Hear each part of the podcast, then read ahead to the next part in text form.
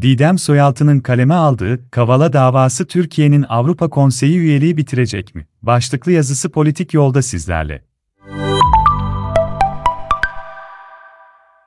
Avrupa Konseyi Bakanlar Komitesi, Avrupa İnsan Hakları Mahkemesi kararına rağmen serbest bırakılmayan Osman Kavala davası kapsamında Türkiye hakkında ihlal prosedürü başlatma kararı almıştı.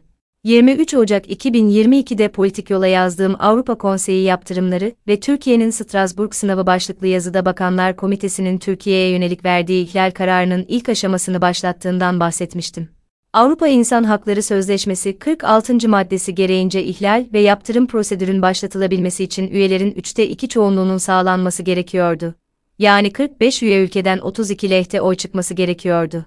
Komitede ihlal sürecinin başlatılması için yapılan oylamada 47 ülkeden 35'i Türkiye'ye karşı ihlal prosedürünün uygulanması lehinde oy kullanmıştı.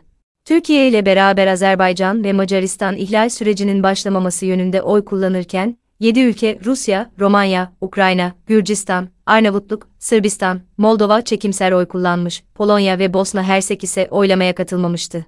Komitede oy çokluğu ile alınan karar Türkiye'ye gönderilmiş ve 19 Ocak'a kadar Türkiye'den yanıt vermesi talep edilmişti.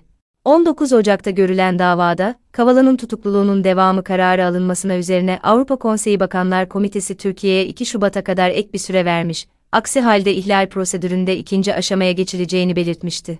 Bu aşamada Bakanlar Komitesi, Avrupa İnsan Hakları Mahkemesi kararlarına uymayan devletleri 3'te 2 oy çokluğu ile alınacak bir kararla AİM'ye götürebiliyordu.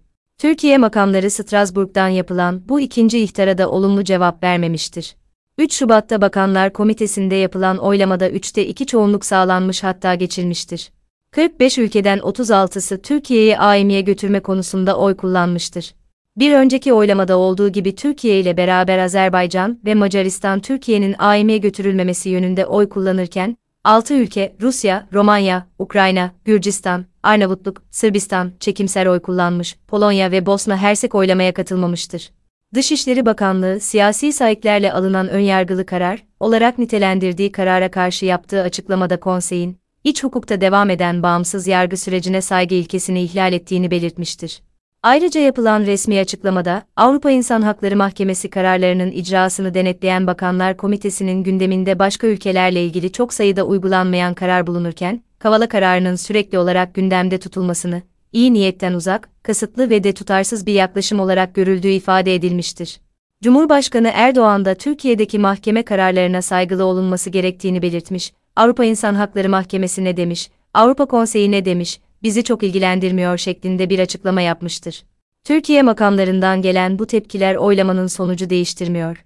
Bu karardan sonra artık Türkiye AİM'nin önüne çıkacak ve Avrupa İnsan Hakları Mahkemesi Türkiye'den savunma isteyecek. Mahkeme, Avrupa İnsan Hakları Sözleşmesi'ne taraf olan bir ülke olarak Türkiye'yi sözleşmenin 46. maddesinden kaynaklanan yükümlülüklerini yerine getirmemekle suçlar ve bu yönde karar alırsa top yine Bakanlar Komitesi'ne geçecek. Bakanlar Komitesi de eğer bu süreç içerisinde Kavala serbest bırakılmamışsa yaptırım mekanizmalarını devreye sokabilecek. Konsey, Türkiye'nin oy hakkı veya üyeliğini askıya almak yönünde bir karar alabilir. Hatta konsey, Türkiye'yi üyelikten çıkarmaya kadar gidebilir. Daha önceki yazıda da belirttiğim gibi bu gibi yaptırımlar askeri darbe, sınır ihlali gibi durumlarda geçici olarak kullanılan ve konseyin kullanmaktan çekindiği cezalandırmalar. Fakat 46. maddedeki ihlal ve yaptırım prosedüründe hiçbir ülkenin daha önce bu aşamaya gelmediğini de belirtelim.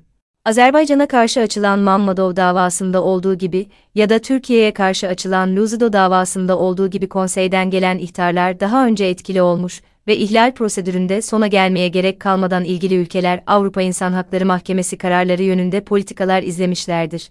O nedenle bu sürecin nereye gideceğini ya da konseyin ne gibi bir yaptırım kararı alabileceğini öngörmek zor. Fakat altını çizmemiz gereken bir nokta var. Avrupa Birliği'ne karşı sıkça kullanılan ve milliyetçi, Batı karşıtı oyları mobilize edebilen popülist ve ayrıştırıcı, biz onlar söylemini Avrupa Konseyi ya da Avrupa İnsan Hakları Mahkemesi için kullanmak çok da anlamlı değil. Türkiye'nin yıllar önce başlayan adaylık sürecinin siyasi açmaza girdiği bir kurumdan değil Türkiye'nin neredeyse kurucu üyelerinden olduğu, karar verme sürecinde diğer üye ülkelerle birlikte eşit oy hakkına sahip olduğu Avrupa Konseyi'nden ve Türkiye'den de bir yargıcın bulunduğu AİM'den söz ediyoruz. Kısacası, Avrupa Konseyi'nde çok da öteki değiliz. Ayrıca Rusya, Azerbaycan, Moldova, Ukrayna gibi AB üyesi olmayan ülkelerin de konseye üye olduğunu ve konseyin daha geniş bir coğrafi ölçeği temsil ettiğini de unutmayalım. Batı karşıtı milliyetçi söylemler için bu ayrım çok fark etmiyor olabilir ama Türkiye makamları için Avrupa Konseyi üyeliği hem bir prestij kaynağı hem de birçok diplomatik manevranın yapılabileceği, işbirliklerinin ve koalisyonların kurulabileceği değerli ve gerekli bir platform. Bu işbirliklerini bazen oylamalarda görmek mümkün olabiliyor. Türkiye ve Azerbaycan'ın oylamalarda birbirlerini korudukları ve konu ne olursa olsun birbirleri lehine oy kullandıkları bir gerçek. Rusya'nın Kırım işgaline rağmen konseydeki oy hakkını geri kazanması için Türkiye'de lehte oy veren ülkeler arasındaydı. O dönemki siyasi ve askeri işbirlikleri oylama sonuçlarına yansımıştı. Benzer şekilde Türkiye'nin ihlal süreci için yapılan oylamada Macaristan'ın Türkiye'nin yanında yer aldığını, Sırbistan'ın çekimser kaldığını ve Polonya'nın oylamaya katılmadığını görüyoruz. Bu ülkelerin ortak özelliği, AB tarafından hukukun üstünlüğünü zedeleyen politikaları nedeniyle eleştiriliyor olmaları. Özellikle Polonya ve Macaristan yargı bağımsızlığını zedeleyen politikaları nedeniyle AB'nin yaptırım mekanizmasına tabi hale gelmiştir. AB, demokratik ihlallere karşı bu iki ülke için 7 madde kapsamında adımlar atmaya karar vermiştir.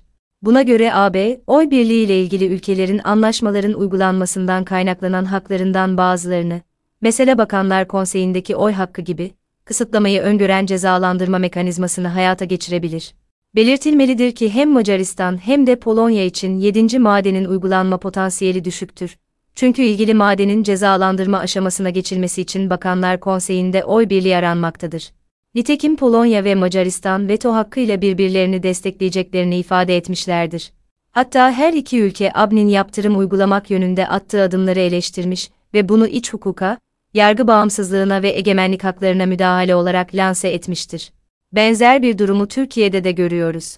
Son dönemlerde yayınlanan araştırmalar illiberal hükümetlerin üye oldukları uluslararası ve bölgesel kuruluşlarda izledikleri bu tür suçlayıcı stratejinin hem iç siyasete hizmet ettiğini ve hükümetlerin oy potansiyelini artırdığını gösteriyor, hem de otoriter, enformel blokların kurulmasına imkan verdiğini ortaya koyuyor. Belki de bu nedenle bu ülkeler her ne kadar güttükleri siyasette çelişse de bu kuruluşlarda üyelik haklarını korumayı tercih ediyorlar üyelikten çıkmak yönünde bir siyaset geliştirmiyorlar. Tam aksine üye oldukları kurumu üyelikten gelen haklarına dayanarak içeriden müdahale ederek değiştirmeyi, dönüştürmeyi hedefliyor, dışlayıcı ve yanlı olduğunu iddia ettikleri egemen liberal söylemi kırmayı hedefliyorlar. Macaristan Başbakanı Viktor Orban'ın konuşmalarında bu söylem oldukça belirgin. Cumhurbaşkanı Erdoğan'ın da dünya 5'ten büyüktür söylemi sanırım bu çerçevede değerlendirebilir. Bu noktadan bakıldığında Türkiye'nin Avrupa Konseyi üyeliğini korumayı tercih edebileceğini söylemek mümkün. Fakat bu tercih Kavala davasına nasıl yansıyacak zaman içerisinde göreceğiz. Avrupa Konseyi'nin kararlarını zamana yaydığını düşünürsek, bu sürecin epey uzayacağını söylemek sanırım yanlış olmaz.